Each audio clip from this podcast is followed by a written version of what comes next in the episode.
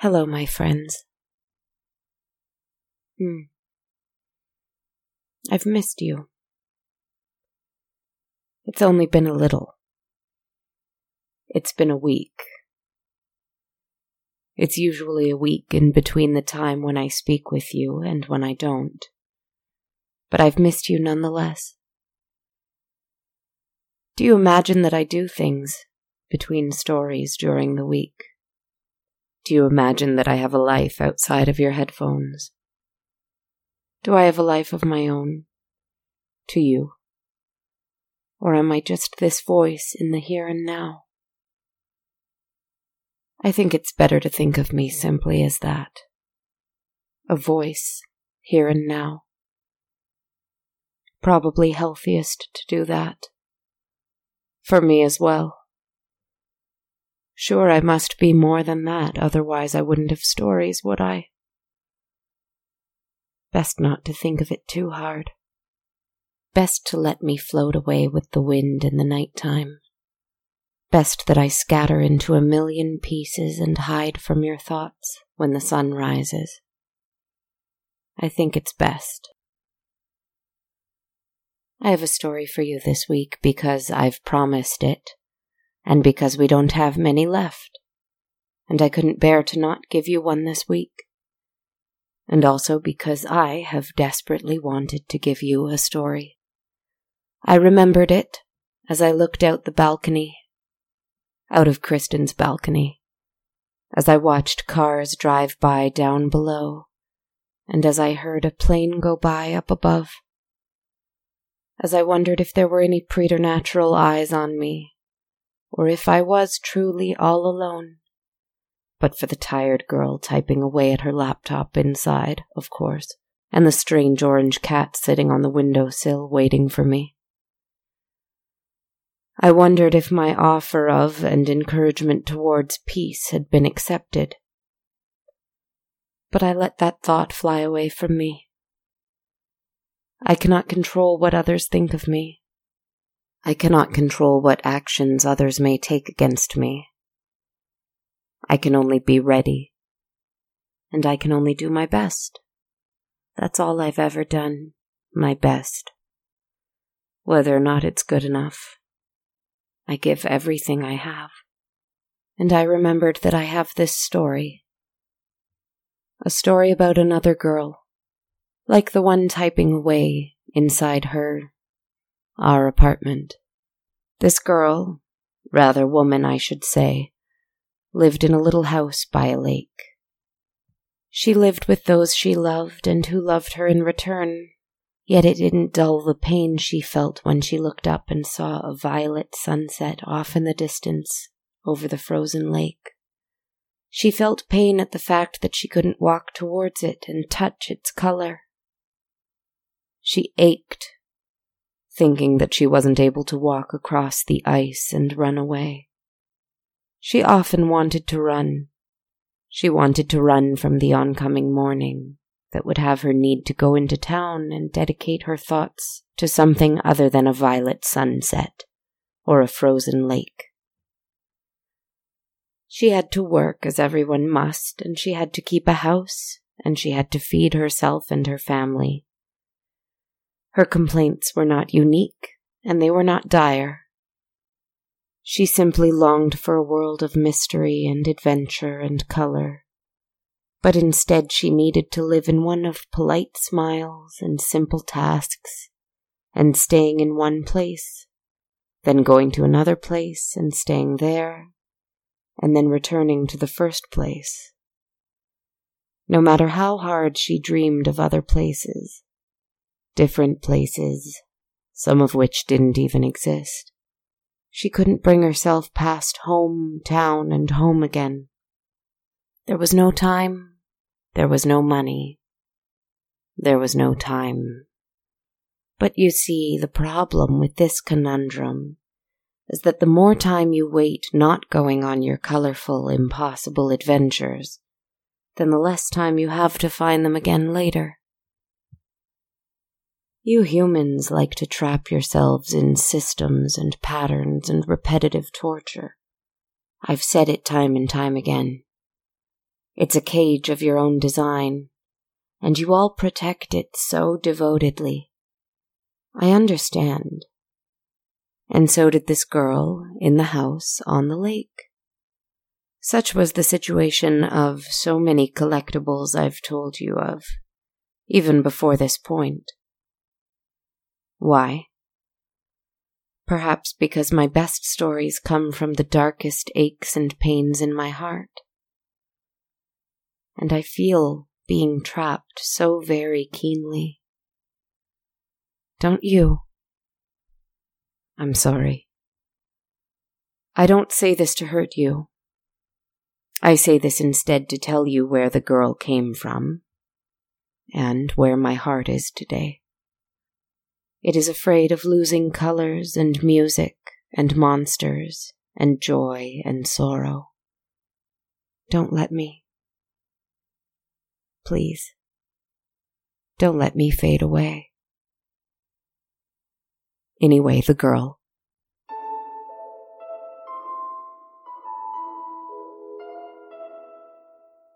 One night, as everyone else lay asleep in her home, and she knew she ought to sleep for the long day ahead of her in town, full of polite smiles and trying to please people, she did not sleep. Not because she wasn't tired, but because the night was too beautiful. She looked out of the window at the frozen lake, and it was so still, so sparkling, so striking in the moonlight. She didn't want the night to end, and sleep hastened the end of night and the coming of dawn. So instead, she stared.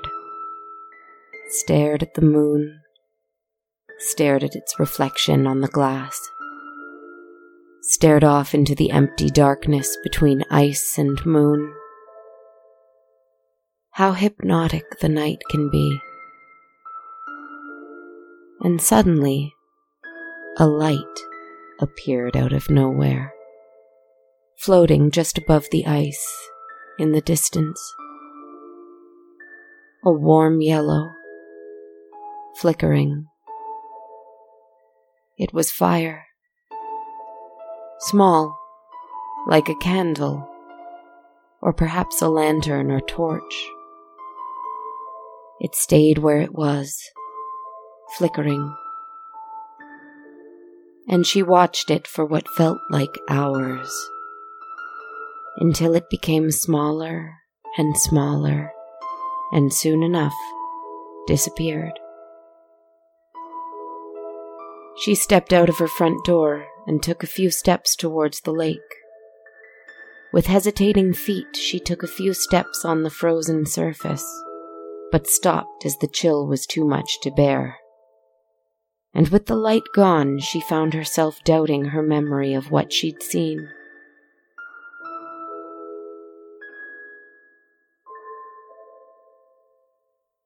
She was sure that she went inside and went to sleep that night, and then woke up and went to work the next day. She was sure that she came home and tried to sleep again but she couldn't. The memory of the light out on the water was too much. She had to know if it had returned. Stepping outside the front door, she looked once more and saw it, all the brighter. And the harder she stared at it, the more clearly she could see that the lantern illuminated a face of a smiling stranger. They were looking at her. And she was looking at them. Until they slowly turned around and the light began to grow smaller and smaller and eventually fade away. This night, she followed even farther out on the ice. She tiptoed, she moved quickly and gracefully and carefully, and she called out for the person to wait. She had to speak with them. She had to see that smiling face more closely. But the second she heard a loud crack and a groan from the ice beneath her, her footing faltered, and she feared falling through and into the treacherous water below.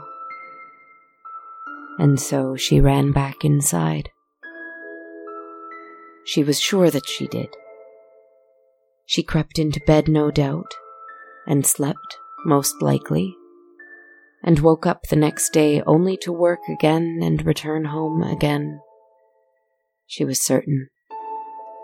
She was fairly certain that that's what she did, just the same as always. And of course, the third night, the light returned. She left her house, she stepped out onto the ice, and she stared into the light. Tonight she saw that not only was one smiling face lit up, but two, three, three faces, beautiful and strange and unmoving, lit up by one single lantern, all staring at her, waiting for her. Like perfect marionettes or clockwork operated automatons, they all turned from her at the exact same time and with the same speed and deliberateness of motion, and began to walk away, further out onto the ice. She called out to them and followed once again. She heard the cracking beneath her feet, but she didn't let it frighten her. She heard the groan of the ice as it changed with the ever increasing warmth of the oncoming spring but she didn't let it stop her. She ran, quick and graceful as a gazelle. But still she lost the light. She stopped and stared ahead of her, her breath fogging before her, and her hands shaking from the cold. She turned and looked all around her. It was gone. No. No, it wasn't. It was beneath her. Under the ice. Under, somehow. How lovely it made the ice seem. It reflected the orange glow as if through a kaleidoscope. Everything outside of it was black, pitch black or very dark blue. She could see tangles of seaweed, and the shadows of large, dark, lazy fish. And she could see three figures sitting at a table. A table, rotting and crumbling and covered with algae and coral. And there were chairs, similarly decrepit. And on those chairs the three sat one in a grand ball gown, pale blue as ice. Her powdered white hair piled high atop her head, swaying with the slow moving current. Her face seemed to be powdered too, her lips and cheeks rouged. She held a champagne glass in her delicate fingers. Another wore a fine silk suit, pale green as the algae on the table his hair dark and tied back, a handsome rogue holding a hand of cards. He was playing with the other underwater guest, who was dressed also in a fine silk suit and with hair and face similarly powdered as the lady they sat across from. The third was both dashing and lovely, just as the other two were, with a face and expression just as still and placid as the others. In fact, if it weren't for the way that their garments and hair seemed to move with the current, the girl looking below on this little fete would have guessed that they were completely frozen in ice themselves. As her eyes adjusted to the dim torchlight that somehow existed under the water, she saw the remains of a sunken ship not overly large, but beautiful and ornately designed. crabs and bottom feeders crawled and swam in and out of its skeleton. And the three elegant victims of this presumed disaster didn't seem to mind when a catfish or shrimp crawled over their hand or swam across the table in front of them. They didn't seem to mind anything. They simply sat and smiled. Frozen in time as well as in ice, it seemed. Until, with one sharp movement, they all turned their faces and looked up at her. Smiles beautiful and terrifying, and ever so still. She wanted to scream. She did scream, and the ice cracked a little under her feet. The faces below changed in an instant from smiling to concerned. One by one, they floated up towards the surface. Gown flowing, hair swaying, lace swirling, faces frozen, cards and champagne glasses floating away from them and all around. They reached up with their blue frozen hands and held the ice aloft as the girl fell to her knees on the breaking surface.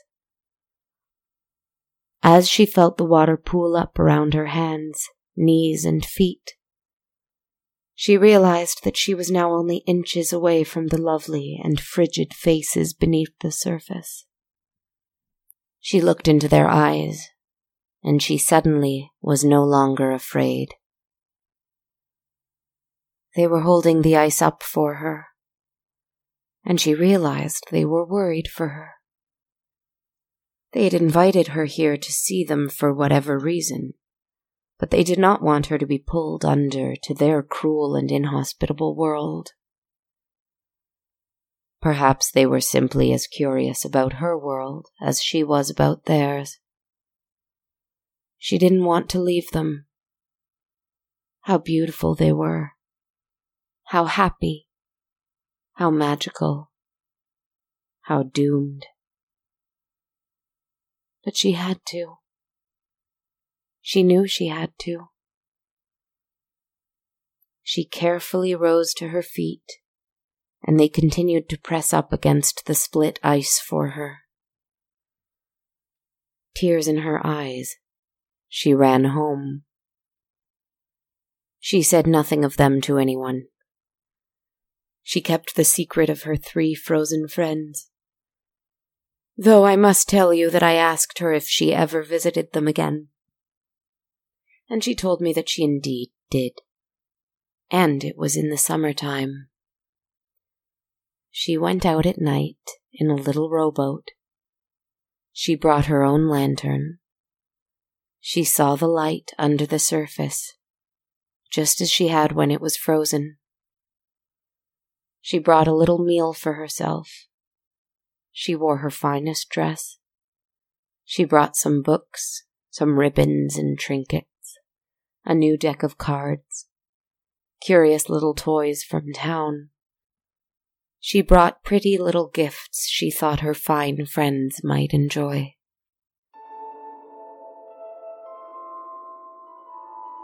And the aristocratic creatures eagerly looked up at her and smiled again.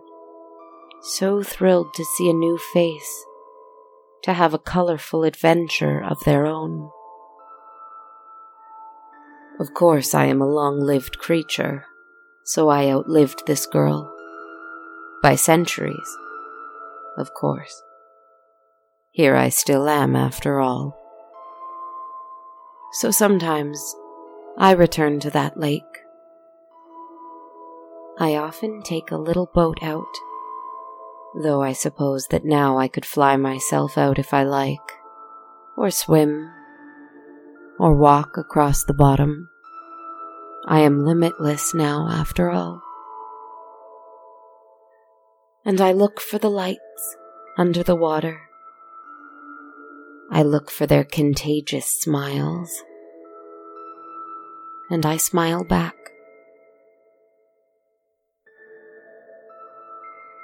Sometimes I confuse reality with dreams. Whose dream is this? Was this the girl in the story's dream? Or was it mine? Or yours? It doesn't really matter. We're all here together, under the water right now. What a blessing.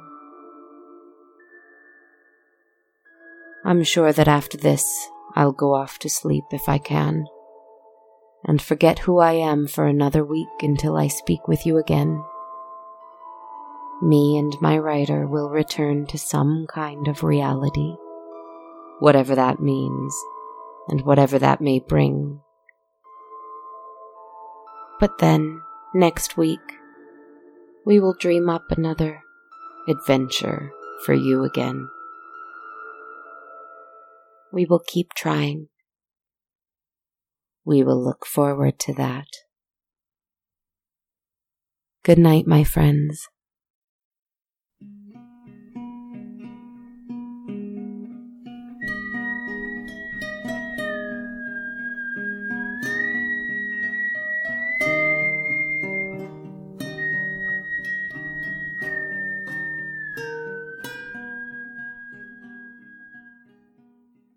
Hello, everybody, and thanks so much for joining me for episode 95 of On a Dark Cold Night. I hope you've been having a good week and an even better weekend.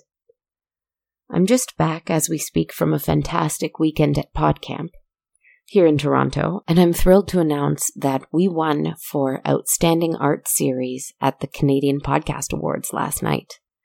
Thank you so much, listeners, for helping me get here. I'm absolutely honored and blown away by this, and I couldn't have done it without you all. So thank you so much, and congratulations to all of the other winners and nominees. If you'd like to support On a Dark Cold Night, the best way to do so is to leave me a review on iTunes, Stitcher, or on our Facebook page. However, if you'd like to support the show financially, please feel free to visit my Patreon page, where every monthly patron of any amount receives access to my constantly updated soundtrack of the show as well as a shout out on air and over social media. You can visit me there at patreon.com slash darkcoldnight. You can also buy me a coffee at ko-fi.com slash darkcoldnight if you'd like to donate just once and don't want to receive the soundtrack perk. We also have on a dark cold night t-shirts and hoodies available at bonfire.com slash on dash a dash dark dash cold dash night. I'd also love it if you followed me over social media. You can find me on Twitter at a dark cold night, Instagram at dark cold night podcast, or on my Facebook page or YouTube channel, both called on a dark cold night. Give me a shout there. I'd love to hear from you. Thank you again, my friends, for listening and for all of your support. Wishing you a peaceful and hopefully not too chilly end to February. Catch you again in March. Sleep well, friends.